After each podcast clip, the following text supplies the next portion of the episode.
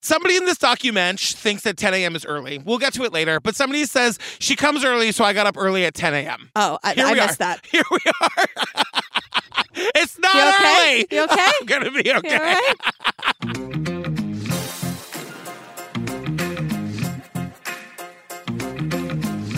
Hi, Julian Benzavalli. Hello, Patrick Hines. Fam, come to Obsess Fest. If you're hearing this when this episode drops originally, Obsess Fest is this It's weekend. this weekend. We are almost out of tickets. We are very close. There are still a few left. Come for the programming. It's going to be all of your favorite podcasters in one place for one weekend. We're doing meetups. You're doing a West Memphis 3 panel with Damien. Yes. Karaoke, Taylor Yes. Swift sing along, Yes. all kinds of games. We're doing meetups and book signings, and Robbie is signing books, and we're doing live tapings, and Red Handed is premiering their live show before they go on the European tour. Yeah, you know what we're not doing? Sleeping. No. Oh, We're just going to have a grand old time for three days.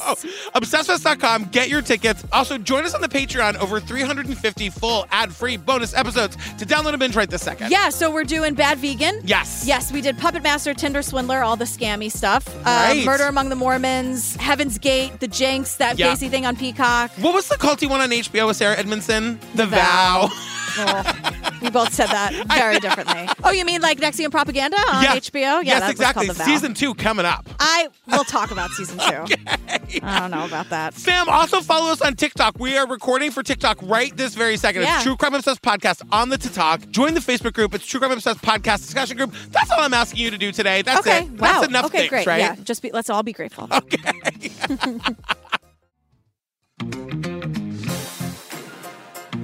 All right, girl, what are we talking about today? Murder in Ypsilanti. Keith Morrison investigates. We're going to go right ahead and not pronounce that Y. What? oh, I was like, I thought you were saying we're not going to pronounce that. Why? like asking me a question. I was saying Ypsilanti the whole You time. and Keith. I know.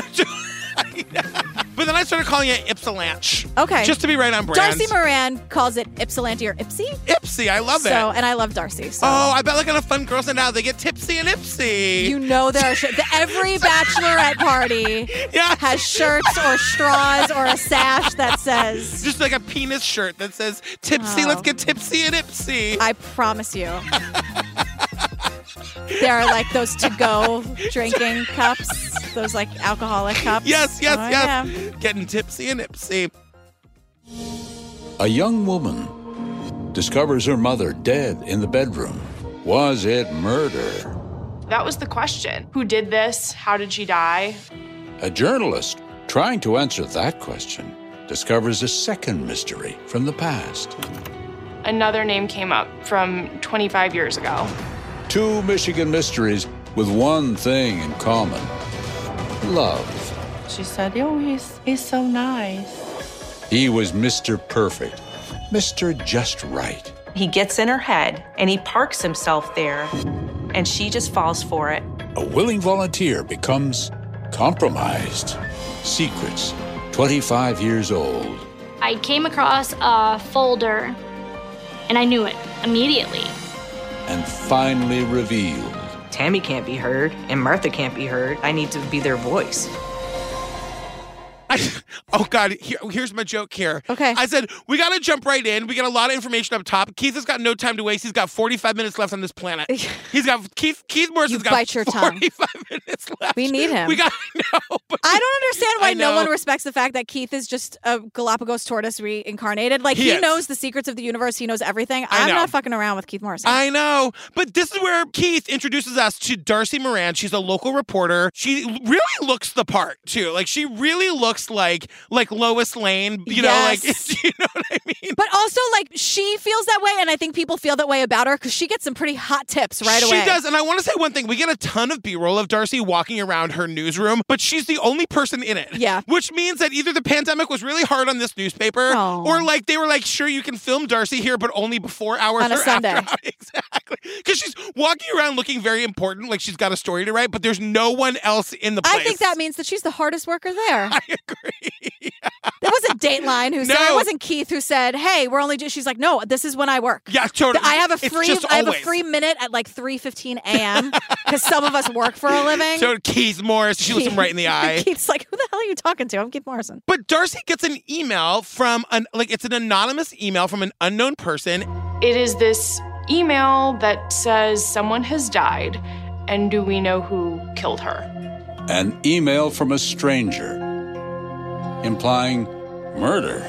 And there's an implication in this email that it was like suspicious. Yeah, they're asking Darcy to look into it. Yes. Into this murder. And she's like, it was a pretty ominous email. Well, so Darcy calls the cops right away, and she said it was concerning because a lot of time had passed and the cops were not getting back to her. Now, it's real easy at the top to be like, oh, the fucking cops here are the word, they're di-. That's not what's going on. Because first they're like, uh, sure, Jan, we'll check, we'll check it out.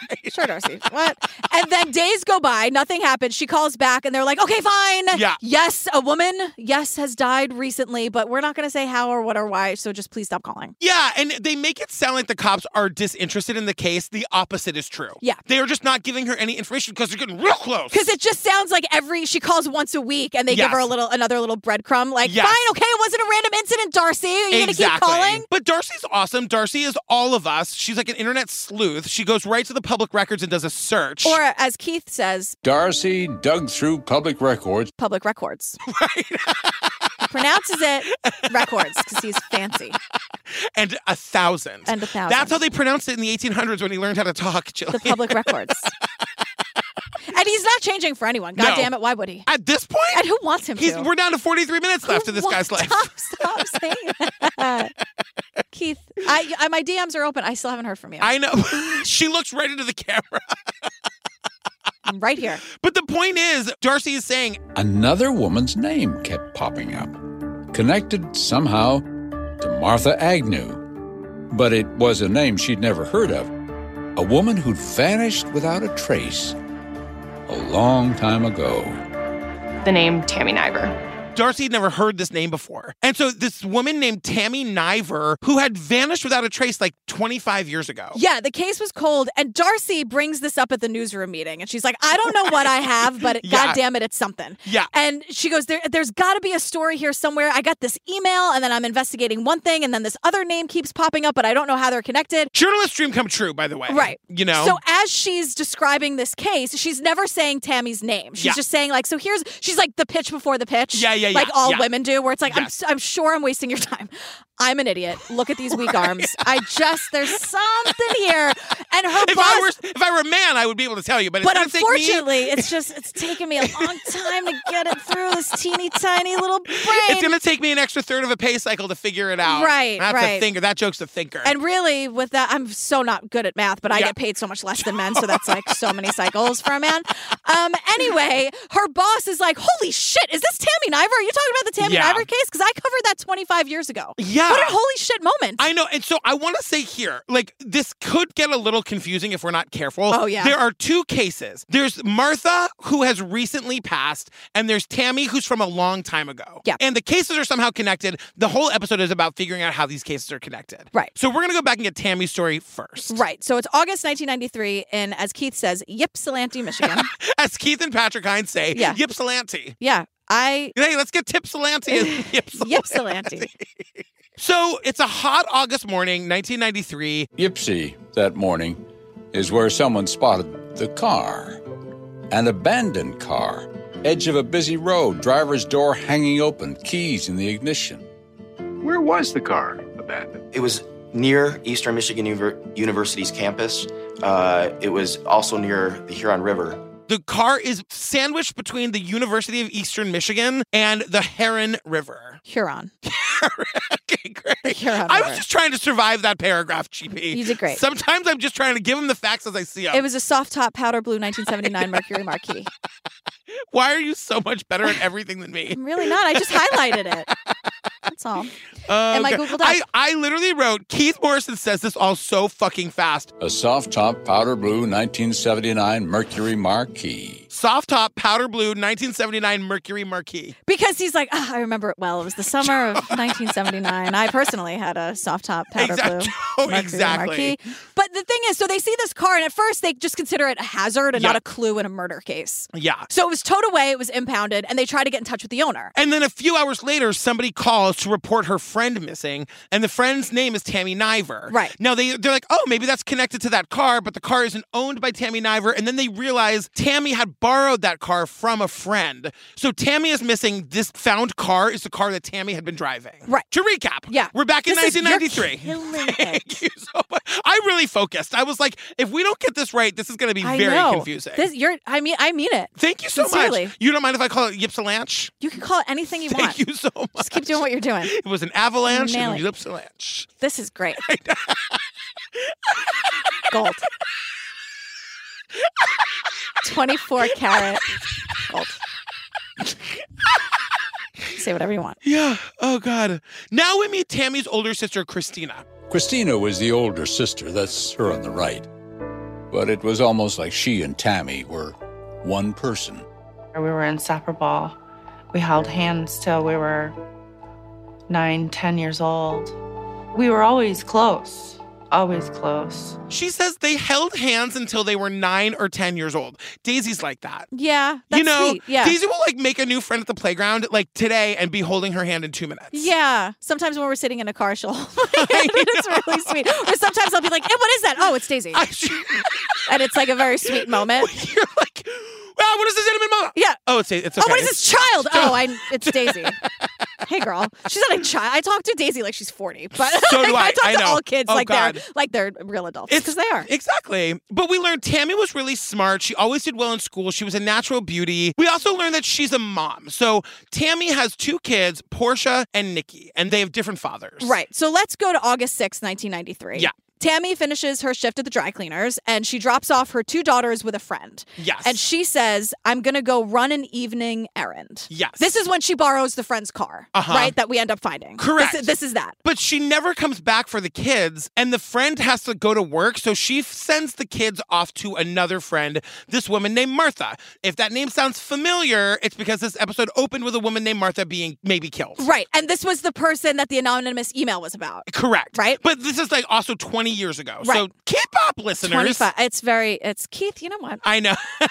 but Martha now has Tammy's kids. She watches them for most of the day, but she doesn't hear from Tammy at any point. So Martha like calls the police to report Tammy missing. Right. And so the friends are like, she hasn't come back from the kids. She also hasn't returned her friend's car. Yeah. Something horrible has happened. Right. So when they mention that to the cops, she borrowed the car, blah, blah, blah. The cops are like, wait a second. We found this car on the side of the road. We thought it was just a hazard. This has to be connected to this missing person. Right. And so now we meet detectives Craig and Michael. They're great, I gotta say. Craig and Michael. And they weren't the original detectives on this case. They inherited this case later. They're on the case now. and talking to Keith. And talking to Keith, and they give us more information about what they found that day when they found the car. There wasn't any blood, but what was noteworthy about the vehicle was that it was partially in the roadway. The driver's side door was open and the keys were in the ignition. It was only partially on the roadway, and again, the keys were like still in the ignition. Initially, the investigation focused on the river because they're thinking if something happened to this woman, the car was found right next to the river. The killer, if she was killed, maybe like took her body and quote dumped it in the river. Right. So now they have massive search helicopters, divers, dogs, search parties. There's like this massive effort to find Tammy. And we learn that one of the reasons that is is because Tammy is diabetic and she relies on insulin three times a day. I'm not Yeah. even looking at my notes, GP. You're not. She- have fun, everybody.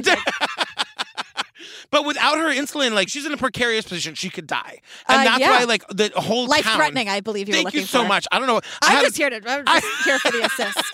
I had a Red Bull. It's really kicked in. I'm kind of That's sweating. what- okay, I get I'm it. sweating. I just You're said. sweating, Yes. But they're really trying to find her because if they don't find her soon and she's still alive, like she's going to die. right? So Martha gets temporary emergency custody of Tammy's two daughters, Which is kind of crazy to me because we're gonna we're gonna meet one of the kids' dads in a second. and we like her sisters and her there. sister's Tammy's sisters, here. Yeah. But you know, we also learned, and I just loved knowing this, that Tammy lives in this apartment complex Yeah. where there's like a group of moms that like all take care of each other and like watch out for each other's kids and plan like birthday parties and play dates and stuff like yeah, it was a nice community of moms and women. it really takes a village. Yeah. What they're mentioning is that like Tammy had a lot on her plate. She had two young daughters. She was Yeah. working at the dry cleaner. She was also studying accounting at, at the community college. And everyone's saying like she would never leave everything behind her insulin, her kids, her family. No one ever does. Like No. the whole because one of the first things they're gonna be like, was she so stressed out with all of her responsibilities that's that not- she took yeah. off? No one well, you can't say no one. In all of the episodes that disappeared, I covered it happened twice. Uh, There's yeah. Oh nine seasons of that show. God. Yeah, it happened twice that people happens. actually walked away on purpose. Yeah. But like that never that, that just doesn't happen. Right. But another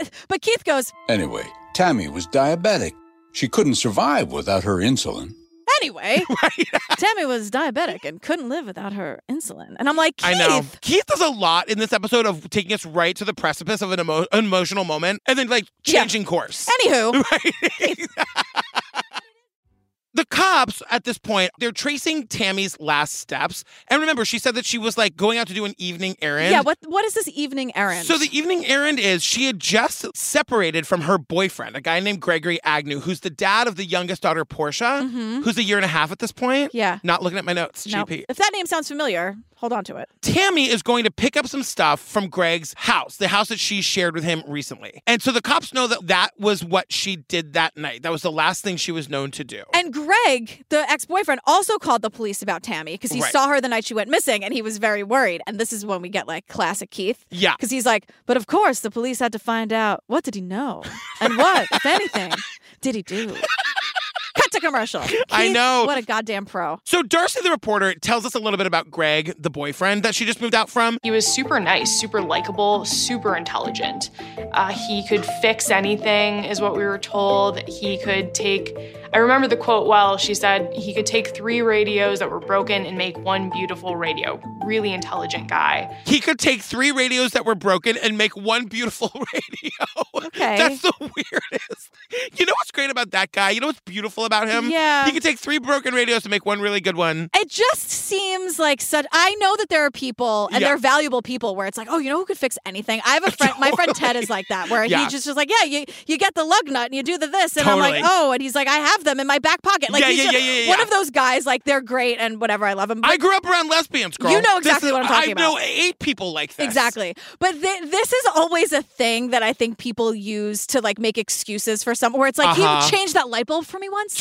Good guy. And I'm like, uh huh. like, I feel like people use that Yeah. often as like, he could fix anything. And Yeah. I'm like, right. So he would never kill anyone. Okay. How'd you get from here to because there? I think what the person is saying is that we can't lose another one of those. No, to- but to he's prison. so valuable, We like, need we them. need them Yeah. here. They are like above the he law. rewired my lamp and fixed my garage door and like rewire, you know, also, like just wow. get a new lamp. Why are we rewiring lamps? I don't know. That was like the Jesus. most annoying and frustrating thing I could think that someone would have to do. Because I went from change the light bulb, which is like, okay, anyone can change a fucking light bulb. But Yeah. rewire a rewiring lamp. a lamp. Come on. It must be expensive, I- right? I, would never know. I would just get a new lamp. I, don't know. Okay. Moving on. So the cops go to Greg's house to take a report, obviously. He's the last person to see her. And he says, Gregg told the deputy that Tammy had shown up at his apartment after midnight on the night she vanished, and that they made love. He represented his encounter with Tammy that evening was that it was cordial, that they had sex, and that Tammy had left on good terms. she left on good terms at like two in the morning. Right. And so if they're on such great terms, why they break up? Exactly. That's my major question here, Yeah. Greg. And according to Greg, his answer is, well, you know, I was just sick and tired of Tammy's jealousy. Right. And I'm like, see, but now your story already isn't making any sense. If you just needed to get away from her because she was, come on, I know. Greg. We'll get more into what he has to say about the jealousy in a minute because I have a lot to say about that. But he says that, like, she wanted to move out. I said fine. I even helped her move out. Like, we stayed on good terms. That's Greg's story. Yeah, and I'm like, it's not mutual. Stop Right. it, Greg. Because also we get this like coworker of Tammy's from the dry cleaning place who says like days before she moved out, he shows up at the job Ugh. and like raises hell. I he like hate- I comes to hated the hearing job that. to have a fucking fight. I know, in front of everyone and just cause all this drama. And the, so, what we learned though is that this happened a few days before she was reported missing. Yeah. And she was reported missing. Like, if you do the math, it, that could very well be the same day that she was murdered, like having that fight. oh, totally. Yeah. Right. Of course. So scary. And we learned too that the cop who took the report from Greg's house, She described it as a strong odor of cleaning agents. The uh, apartment in general was very dirty, and yet there was this odor or smell of, uh, of bleach. and like we see the toilet here too, and it's not clean. It's so fucking gross. And like there is It's like, shit if you're using everywhere. bleach, throw it down that fucking toilet. I know. And if I you're going know. to use bleach to clean up after a murder, I know. Why do, if you're here cleaning anyway? Yeah, But again, like just stay, do the whole like room. stay stupid, I please. know, we stay love stupid, that. yeah. But it's also like you just can't be bothered because they smell the bleach, but it, it looks like a pigsty. I, Make no I sense. could not believe when we saw those pictures. What we were, remember, we used to talk about like boys' bathrooms all the time. Yeah. This is the epitome of Ugh, that. Oh my disgusting, god. disgusting. So, because of the bleach bleach smell, detectives go back the next day with a search warrant. I'm like, again, he was the last person to see her alive. The place stunk like bleach, but it's five o'clock. We gotta. It's and just. it was the X and the fight Yeah. and the this and the that. you know So what? We're gonna obviously- wait. We'll go back tomorrow. Yeah, I Like, need my meatloaf on the table, says the cops. They go back and they go back with a search warrant and they find Tammy's purse. Her insulin is gone. And everyone's like, so she took her insulin but left all of her other, like left her purse. Like, this, this doesn't make any sense. And also, uncommon in a small urban apartment, they found a shovel. This was an apartment where it was within a building, and it wasn't didn't make sense to the investigators that there would have been a shovel. Why did Greg have a shovel when he didn't have a yard? Good question. Greg lives in an apartment complex with no yard. Why would he have a shovel? And also, why does he have garbage bags I that mean, are stacked in the hallway? Garbage bags lining You piece the of wall. shit. Now, I'm going to say something that is, I'm not saying this as a joke. I think there is every likelihood that Tammy's body was in those bags. yes. which is so like how as there, there's a fucking cop in your living know. room taking a statement and you have your dismembered girlfriend's body in trash bags in the hallway the, the, yesterday the place smelled like bleach and you Right. were the last person to see her alive what the fuck happened here Well, speaking of staying stupid, these cops did absolutely nothing because Keith, No. Keith's here. He's like, pretty big deal with the bag, i right? know The shovel, pretty he big deal. actually says goddamned odd Yeah, he was like, well, get this. Yeah. The shovel and the bags weren't collected for evidence. So the cops at the scene did nothing, Nothing. with those items. They realized those are weird and then did nothing. And they get back to the station, and like days later, they're like, maybe we should go back and get them. Of course, by the time they go back, the bags and the shovels are gone. And the cops who caught the case now, so that, you know, they weren't the, the officers who were there then. Keith makes a point to be like, well, you didn't do it. We're all going to be real I pissed about know. the cops who did do it. I but know. just to be clear. And the cops today are like, they are trying so hard to speak diplomatically. They're like, that was a missed Misstep? opportunity. Yeah. Yeah. I mean, like, a, like garbage bags and a shovel and bleach, and he was the last I person know, to come see on. her, and, he they was were- the boyfriend. Yeah, like, and it was a bad relationship. Come on. I just. But Keith, when they're having this conversation, the cops from today say, and what's even worse, Keith, if you can believe it, is that not only did we not take him from the scene, but by the time somebody realized maybe we should test those, Yeah. they went back to the apartment and they were both gone. And they're gone. And Keith goes, oh, oh. And I'm like, does he mean, uh, oh? because he just says, Again, oh, he, oh. he that's well. It, I think that the uh oh evolved in the 1900s. Oh, I see. Because when he learned how to talk in the 1820s, I think it was probably it started as an oh oh Regardless. and evolved to the uh oh. some bad shit. So now we learn that there were two witnesses on the night that Tammy went missing. And we learn witness number one saw the abandoned car. This person was delivering newspapers at 3 a.m., saw the empty car with the doors open. This was a couple hours before the car was reported missing. And then there was a sheriff's deputy. Yes. Who saw Greg, the boyfriend, running, running across the highway near the abandoned car, also at 3 a.m. The deputy said Greg told them he'd been visiting a friend, was heading to his sister's place. At 3.30 in the morning? Yes. Yeah. Yes.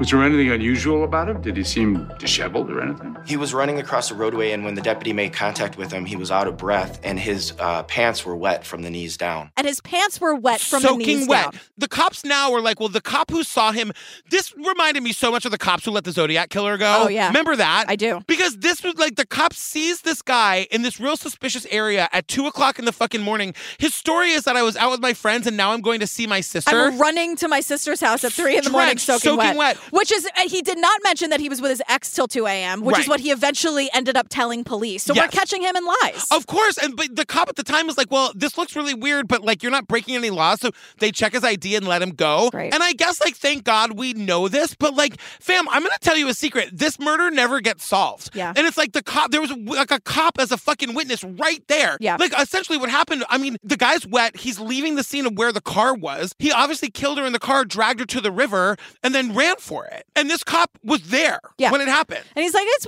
weird, but not a crime. And I'm like, I well, know. How, can you que- can you ask him a question? Or could like maybe if this guy is soaking wet and you can't like detain him, maybe you walk down to the river and just see if there's anything suspicious. right, just look around. you know what I mean. Just, look, around. It's three in the morning. What after else are you all. doing? You're already. You know out. what I mean? So five days after Tammy's disappearance, Greg is questioned by police for a second time, and now he's down at the station. This is my favorite part of the whole thing because we get to hear Greg, the ladies' man. Yeah, Greg the ladies man in his own word explain in his own words explaining why they broke up. Remember, Keith has seen this before, even though Oh. Yes. Greg isn't talking to Keith. Remember when we were doing the bonus episodes and Totally. that guy was like, Keith, guys like us, you know?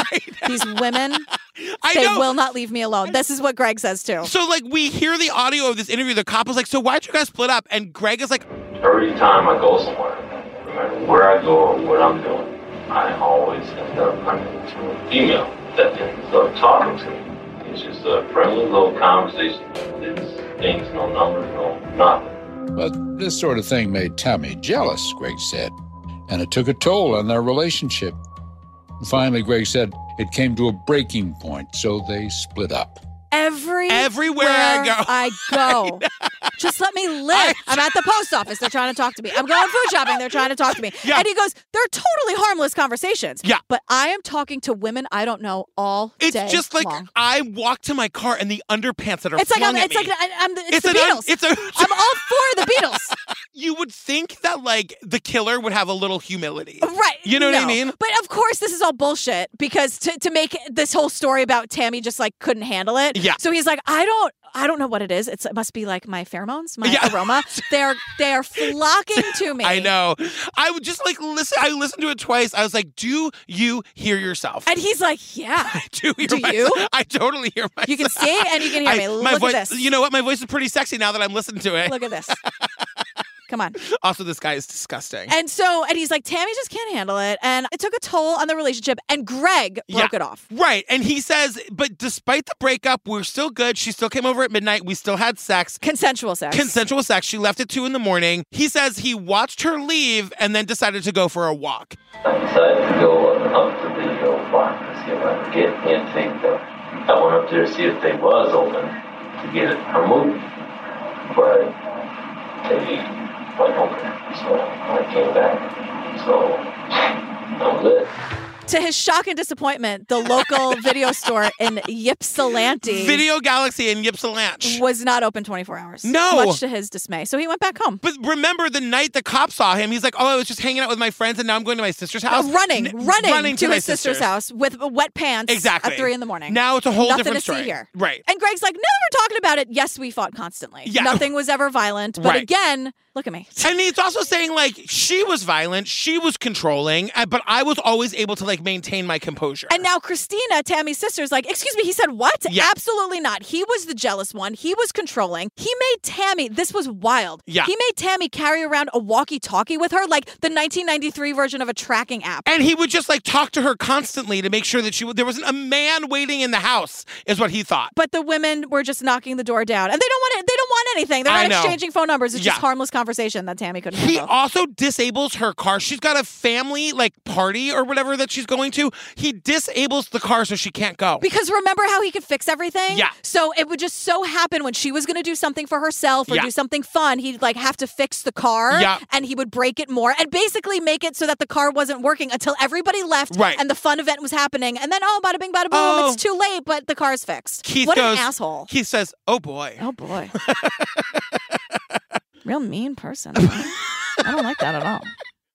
this is where we start to hear that like from Tammy's family that like she would show up places like bruised Yes. or bloodied And then brush it all and off. brush it all off. And we learn that like in the months before she disappears, she tells her sister Christina, if anything happens to me, Greg did it. Look at Greg first. So a lot of people are suspecting Greg. Yeah. Obviously. Right, exactly. right? Especially Martha. Yeah. So now is this is where it all starting to tie together. Martha is the friend that took the kids and was like got temporary emergency custody of Yes. them when Tammy didn't come home. Martha is also the person like modern day, which is where we started. She's dead. She's dead. And so Yeah. now remember we're here because the awesome journalist is trying to figure out how these two murders are connected Exactly. 25 years apart, Yeah. right? So we don't get to Martha's murder case for another 25 years, but now cur- like in 1993, Yeah. a lot of people are suspecting Greg is involved obviously, Yeah. but especially Martha. So Martha calls the cops and she's like, "Do you need any help?" Because Martha's got custody of the kid, so she knows she's gonna see him. So she's like, "Why don't you wire me up and I'll see if I can get." I know. Let the women do the work. Martha. She's like, "I can see if I can get him to like at least talk about the night that Tammy went missing." So Martha records Greg for months. Months, and her family is pissed. It infuriated me that she was doing this. Why? because she was putting herself, herself, a single mother with three kids, in harm's way. You got to think about your family. What are you doing? it's dangerous and irresponsible. Yeah. And then Martha finally stops recording, but not for the reasons you think. because a few months into the thing, Yeah. she starts dating Greg and she says she's in love with him. She switches from thinking he killed her friend. so much, that- not just thinking, thinking Yeah. enough to wear a wire Yeah, yeah, yeah. and put herself and all of these kids that are in her care Yes. at risk and not listening to her family and just saying, I mean this. This means Yeah. so much to me. I'm going to wear a wire Yeah. to going to friendlies and taking the wire off and now being in love with this guy. And we should also say that the two kids, Tammy's kids that Martha had temporary custody of, were adopted by a foster family. Yes. So like as Martha's like falling in love with Greg and moving in with him and he's the father of one of those kids, those kids are not there. Good. They are thank God. Those Yeah. kids are and we meet them as adults. We They're do. here in this documentary. Yeah. But now, so Donna is Martha's sister, Martha, who's falling in love with the murderer. So Keith is like, you know, Greg was uh, Mr. Fix It. And, Yeah. you know, that was really charming. And then Keith's like, Martha saw him as the fix to her problems. Martha saw him as the fix to all her problems. Keith? Does he write his own Keith, copy? He has to. totally. He I, maybe I don't. Maybe he didn't start Uh-huh. writing his copy, but I think he's like, I know what I can do. Yeah, yeah, I know what they want. I know what I can do. But there was one missed opportunity here, and we'll oh, Well, get to it in a minute. Okay. So Martha has three kids of her own. Yeah. And they move in with Greg. And her, one of the grown kids is here now Yeah. and is saying Two of them are. Two of them are here. It's Michelle and Kristen. And Kristen's the younger one. And we meet her first. And she's like, He was As you know, he was always in your life. Yes, he was dad. For Kristen, especially so. She was just a year old when her mother fell for Greg. You were daddy's little girl. I was daddy's little girl. He was this amazing father figure, and people are saying that he like he was fun. He would take the kids and do fun things, but he was very sheltering. And he'd bang pots and pans to wake them up in the morning. You know what though? I gotta me a say, it's- break. it- that's a tactic I'm not opposed to. So, outta I'm telling you, here. sometimes it takes a while to get those kids the fuck up. really? Yeah, I mean Daisy's not Pots the and easiest. pans. I just Do you even know where your pots and pans are? Do you have pots and pans? look. I used to bang them for the healthcare workers. Oh, that remember? yeah, That's right. Totally, six o'clock, seven o'clock every Six night, whatever. o'clock, Yeah. That's an annoying, obnoxious thing, banging pots and pans to get kids out of bed. I can see it. I can see it being funny. Because Kristen's like, I mean, except for that part, I hated the whole pots and pans. thing. Yeah, yeah, yeah, yeah, totally. So Martha and Greg settle into this like normal ish life, they say. Greg is like the local handyman in the town. Martha works for like a test taking company. She like reads um like essay questions. Yeah, like what? Um, Like Bridget Everett in that Somebody Somewhere yes, show. that's yeah, exactly it's like what a her job real is. job. Yeah. totally. but there's a moment where someone's like, "Yeah, it was like the real domestic dream," and I'm like, "Keith, how about a little, or was it?" Keith, what are Yeah. you doing? Asleep at the wheel here? What- I'm telling you, the guy's got 30 minutes left. Hmm. Stop! We're- The, the, the countdown clock We is on. need him. I know. He's gonna get Lori Vallow. God damn it! Oh, he already, he's my getting Pam God. Hop. He's doing. He's you doing know some what? good work That's out gonna there. be the last gasp for Keith. he's following cases for 10, 20 years. This guy, just let him live.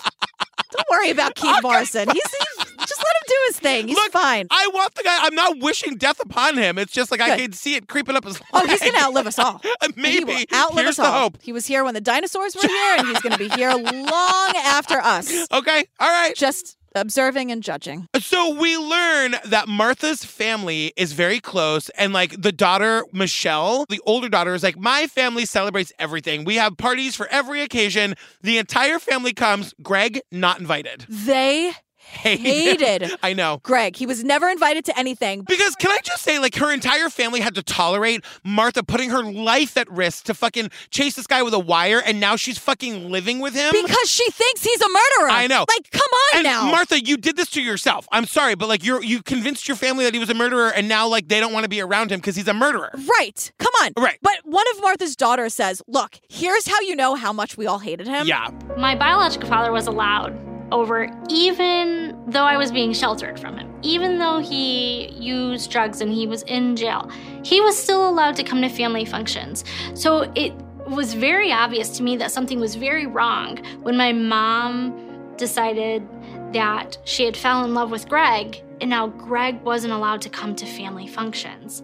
He was invited to all the parties. Yes. Right? So she's like, You know why? My dad's not a murderer. Yeah. This guy might be. And Michelle, when she was a little kid, would say she would ask her grandparents, like, why isn't dad Greg invited to the parties? Right. Her grandparents would look at her in the eye and be like, because he's a fucking killer, kid. Okay, yeah, there are a couple of. They're like, hey, 10 year old, it's I because we know. think he, he killed that friend of your mom's. I know. Come Look, on, there's got to be a better way. I'm telling you, go to the TikTok and find the video where I talk about telling Daisy about the JFK assassination. yeah, she's got to learn sometime. She's gonna learn.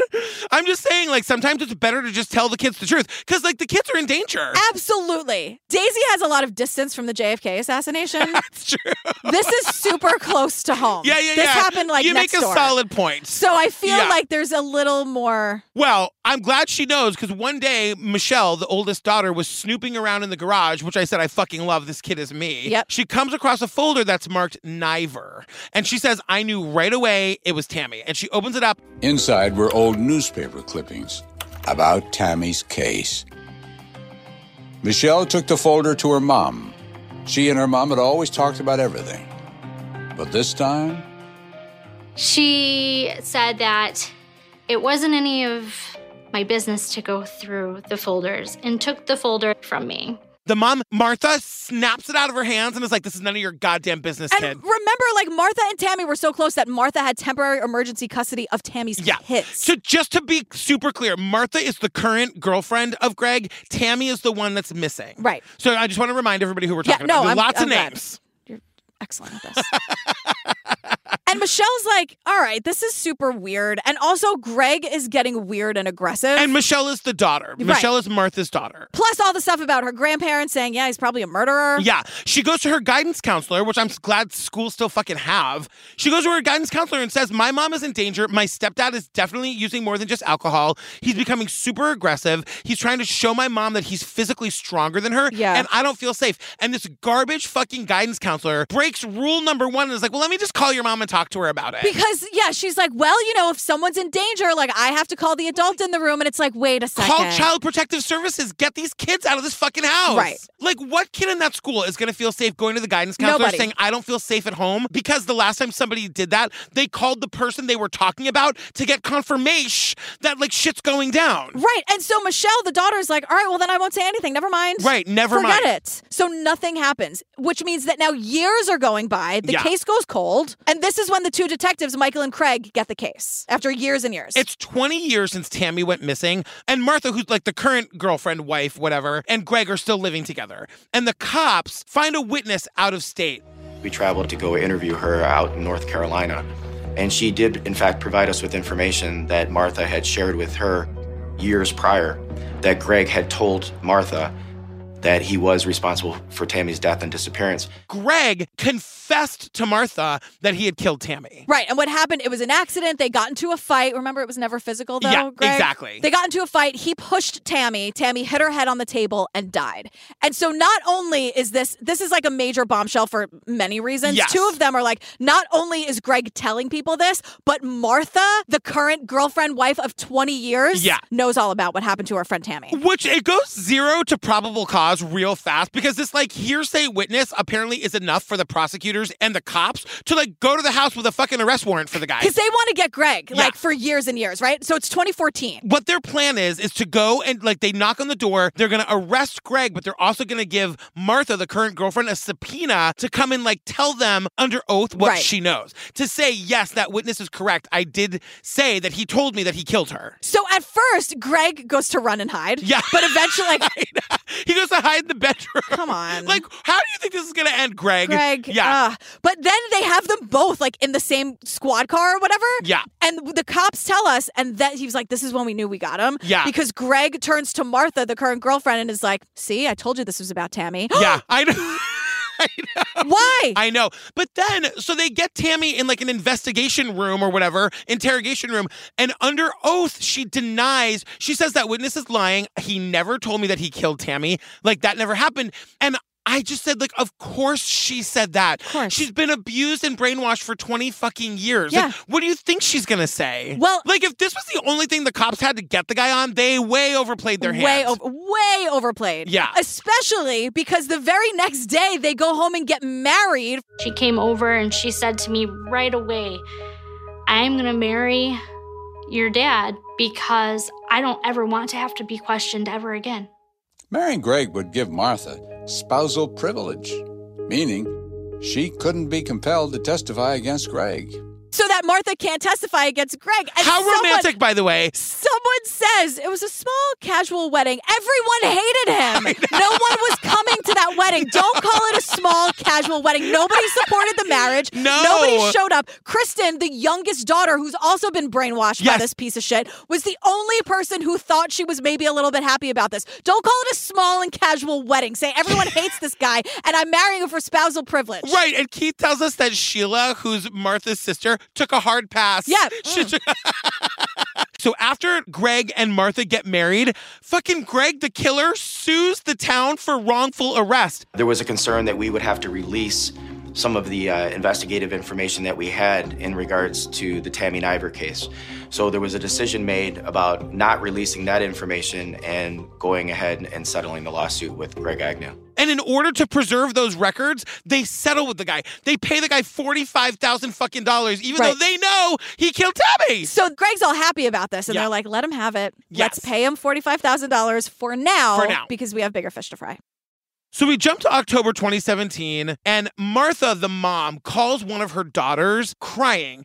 And the daughter can hear Greg in the background, like screaming and losing his shit. Like, this is where we see Martha, the new girlfriend, Yeah. and Greg, their relationship really unraveling. Like over the last twenty years, Yeah. and now it's really, really coming to a head because Martha can't, you know, especially when you're in a situation like that, your whole family hates him. You're not going to say like, "You guys were right all along." No Totally. one wants to say No. that, and now it's unraveling to a point where she's confiding in her own kids. Yeah, and she goes to stay with one of her kids, and Michelle, the older daughter, is like, "Mom, I've been telling you this like for forever." And the mom's like, "I'm ready to go. I gotta leave him." And Michelle's like, "Are you sure you're never going back?" She said, "Yes." He held me down and he wouldn't let me leave and then took my phone and ripped it out of my hands and told me that if I leave, never to come back. And then said, "If you ever leave, never come back." Right. And so Michelle's like, "Great, so you're you're leaving and never coming back. Right, Awesome. Sounds right. like a plan to me." And that's kind of what happens. And it's Martha's birthday the next right, day. her 50th birthday. So she like makes this decision. She's Yeah. she's gonna leave. She's with her daughter. She's celebrating her fiftieth, and they go out to dinner. It's, Yeah. it's Martha and her daughters. Greg, of course, once again not, Not invited. invited. He's like, story of my life, and I'm like, you asshole, you deserve it. You're a fucking You're murderer. a murderer.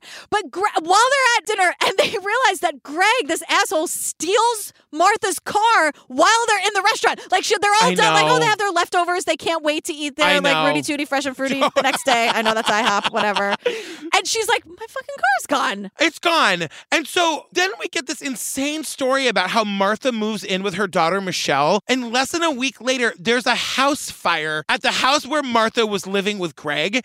And like, there's a whole insurance thing where he's like pocketing the insurance money. But like, while the house was being rebuilt, the insurance company rents a house for Greg and Martha down the street from the house that was on fire. But the judge, because they're go they're getting a divorce, makes it so they can't be there at the same time. So they have to split the house. From 7 p.m. to 10 a.m., my mother could be in the home.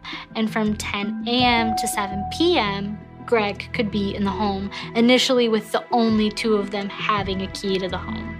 This is insane. It's I've never heard of anything like that. This is out of a bizarro sitcom because if it, in a sitcom it would be funny, but now it's Yeah. fucking dangerous It's because dangerous. this judge doesn't give a shit about this woman. Yes. like at all. Like the fact that this is a thing where he's like, "Oh, we'll do that thing where you have to share the house," and like, Right. who's regulating when Greg can come and he has a key, he can come whenever he wants. Exactly. It's so dangerous and stupid. and to my do. thing is just like, oh my God, why aren't you staying with your daughter? Because no one ever thinks that their person is going to murder them, I guess, right? Whoever this judge I is, know. this wa- was a fucking dingbat bonehead move. And just like, can you give a shit about know. people? Can you give a shit? Like, this is a woman in danger. Yes, yes. And now you're gonna like tell her ex exactly where she is and give him a key. I know. And tell Exactly. him when she's gonna be there and uh, who is regulating when Greg can be there. Nobody. Totally. Well, and then also, so Mike and Craig, the, the current detectives, they hear about the divorce and they're like, great, let's go see her, see if her story has changed. It hasn't. It hasn't. They go and interview her again, and she's like, nope, he still never told me that he killed Tammy. So, like, they're kind of just at a loss. Like, they're looking for anything to get this guy on. And then eventually on February 17th, 2018,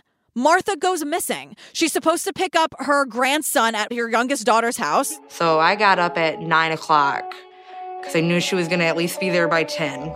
Ten thirty goes by, she's still not there, and I'm calling, she's not answering. What did? What were you thinking? Were you worried? I was scared. I was terrified Why? because she wasn't answering the phone. It's not like her. Kristen starts calling her and she's not answering the phone. And this sends Kristen into a panic. Especially because everyone knows that Martha spent the night at the rental house that she shared with this piece of shit, this Right. violent, scary person. Right. So Ex- now they're terrified. So Kristen is like, the only other place she'd be is at the house. So I'm gonna go over to the house. She gets to the house and she's like banging on the doors. She can like look in the window and see like her mom had set everything out to leave quickly the next Right, morning. yeah. And it was all still there. And so Greg, of course, is the only other person with keys to this house. Right. He's there. Yeah. He's in the house. He opens the door to let Martha's daughter in and lets Kristen in to discover her mother's dead body wrapped in a blanket. And so this asshole. th- she collapses on the floor and then she's like apparently greg is like what's wrong sees martha dead goes no no no runs away we'll How'd get to she get under a blanket, you piece of shit? Exactly. Stop with the acting. and we'll get to him in a second, but Kristen is hysterical. She calls her sister first,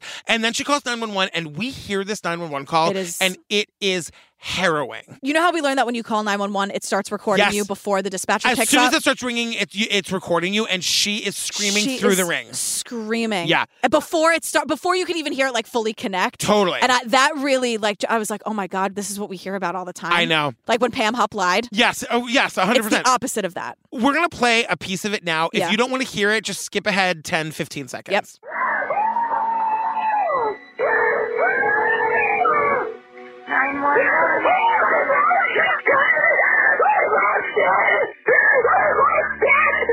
So then Kristen is like going through the worst moment of her life. She's Yeah. trying to figure out what happens and Greg leaves. So Kristen, if you remember, is the one that actually likes Greg. Right. He- she's the one that like he's the only dad she ever knew. She loved him. She thought he was like a great dad.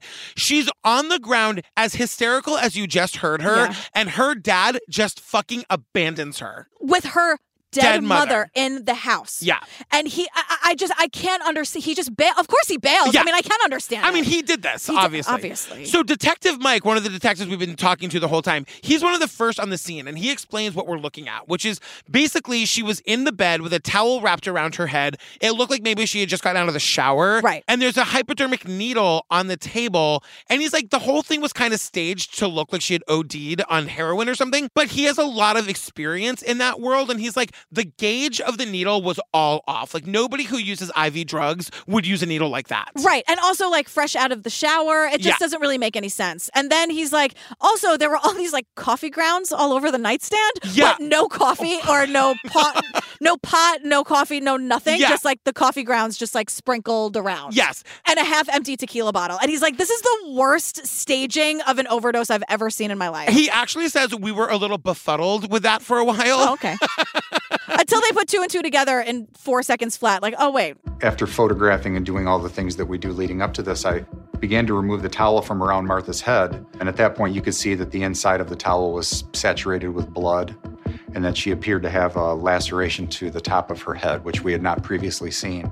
And so at that point, it was, you know, let's push pause for a minute. Things have changed entirely. That towel is soaked with her blood, but there Yes. wasn't blood anywhere else. Right. And so they're saying obviously this murder happened in the house, which means somebody spent a lot of time in here cleaning up. Remember when Tammy went missing and the cop was there and was like, huh, weird, your filthy house smells like bleach? Right, but it's still filthy. Yeah. And so they say, like, it looked like someone let themselves in, killed Martha, and staged it to look like an overdose, to which Keith asks, Who could that have been? Who could that have been? Right. I don't know, Keith. You've been with us the whole yeah, time. you've been here the whole time. We know that Greg is the only. They say there's no forced entry, and Greg's the only other person with a fucking key. How about like a car? Like someone else could have a key to that house, Yeah. or maybe they couldn't also be living in a shared space. Like I will never get over that. It doesn't make any How sense. is Greg the only other person with access to that home? My other thing about this too is like fucking stay stupid, you idiot murderers. Like he had to know that they were gonna take the towel off her head and quickly realize this wasn't a heroin overdose. right. Well, that's why he ran. Yeah. Like something went very wrong in this crime scene. And Right. we'll, we'll get to that in a minute. But he's on the run now. Like the cops can't get a hold of him. Yeah. He's nowhere to be found. They're calling him, they're texting him, he's not returning the calls. The autopsy reveals that she did have heroin and fentanyl in her bloodstream, but that wasn't the cause of death. Like the cause of death was strangulation. This and is the- so horrible. It's fucking horrible. And the scene that is painted for us is that We believe that Greg strangled Martha and was holding her down and injecting her. And it was his, his intent all along to make her death look like an overdose. But it's our belief that she fought back and that uh, he had to restrain her while he was uh, uh, uh, attempting to inject her and that's uh, why the assault occurred as far as the blunt force trauma. He killed her by strangulation. Right. Jesus Christ. Yeah. And so then the cops are like, apparently the coffee grounds were there to soak up all of the unpleasant odors, Yeah. just like the bleach. Yeah. And Stay it's stupid. Also, just like why, like everyone's saying, like it's clearly him, but why would he do this? Like she, she had not told the cops on him, and the cops know this because they went through her phone records and they found texts from her the day they interviewed her the second time when they were separated, and she said the cops were here and I didn't tell them anything. And she's reassuring him. She's Yeah. saying, Don't worry, I didn't say a word. Just a heads up, they might come talk to you again. Like Yeah. she is really sticking to this story, but it's so obvious that it's a story. now. Yeah, and it's maybe he didn't believe her. Maybe he thought that was like a ruse, and she's working with her. Like he obviously killed her because she knew too much. Right. And so she did that witness was right. Yes, exactly. You know, so because these texts saying, like, don't worry, I didn't say anything. You don't say that when there's nothing to say. Exactly, exactly. They find out where he's staying and they go to the place. They find his jumpsuit that he works in. They find Martha's blood basically all over it. There was also D- his DNA under her fingernails. And like, bada bing, bada boom, he goes to trial. Right. And as all this is happening, as the cops are finding the DNA, that's when reporter Darcy gets the email to look into this murder. Yes. So now we're sort of coming back to where we started. Right. And so, five months after the murder, Greg is arrested and charged with first degree murder. We meet his like garbage fucking attorney. Oh! This guy, this piece of shit. I know. Well, let me tell you this. My impression of Greg that whether he was a mild, sweet man, and all his friends, whoever I may have spoken to, verified the same thing. He was a gentle, kind man. For his money, Greg's a real sweet, innocent, docile guy. He li- he's just like DNA proves nothing. Right, DNA is exactly. meaningless. Yeah. DNA has nothing. And then he like talks a lot of shit about Martha. Yeah. He's trying he's just like assassinating her character. He's a piece of shit this guy. Right. And so on August 26, 2019, the trial starts. And the big question was would the Tammy story be allowed in to show that he has a pattern of doing this? Because the body was never found. He was never charged with that murder. And so the defense is trying to keep it out, but the judge lets it in. Yeah, I was shocked by that. I was too, but I think that even the judge was like, who fucking cares? This guy's a piece of shit. He Yeah. killed Tammy. He killed Martha. We got to get this guy. Let's get to the bottom of it because the prosecution just keeps saying like both women need their stories told. Yes. So let's bring. Ta- I mean, this is a cold case of 25 years. Let's try to get some closure here. Yes. So of course he takes the stand. I was kind of shocked. Like I he mean- takes the stand. You only take the stand in your own defense when you have nothing else to lose. And you especially don't take the stand when you can't keep your story straight. Which Yeah. Greg Greg tells like all four stories he told to all the cops. Like Right. he totally fails during the cross examination and just can't remember anything. He's trying to do that thing that like Robert Durst did and the Golden State Ugh. Killer did, where they're trying to look old and feeble and, and like weak. I don't understand the question I don't and get I it. don't know. But then they cut to like while he's in prison, he's like having like visits with his family, and he's like perfectly normal and fine and having great like pleasant conversations. He's talking about all the food he's going to eat when he finally gets out of here and Yeah. beats these murder charges. He's just like a lying murderer. And then we learn he's like, I never abused any women. And so the prosecution's like, you said any, right? Right. So they use this. This is like a very cool tactic that they use because he made this blanket statement. I've never, yeah. and so now they can be like, but you did though. So they call this woman Connie Brown to Yeah. stand as a witness. She dated Greg before Tammy and Martha. Now, former girlfriend Connie told the jury about a litany of horrors violence, coerced sex, even kidnapping. And when she tried to leave him, she said, he tied her down to his bed and threatened to electrocute her. He did all of this horrible stuff. And it's Yeah. like, okay, we have Martha's story, we have Tammy's story, and we have Connie's story. Come on. This is my- always my favorite thing is when we learned the trial lasted for two weeks, but the jury is only out for three hours. Right. I feel like they decided in two minutes, but they're like, we should probably sit in here for like an hour or two just to like make. They're on their phone. Yeah. Just to make it Just to look make it like look we like did. we- It's so obvious, right? Exactly. We're all in. And this is also when Greg's shitty lawyer is just like, all of these women are liars. Believe no women. Keep.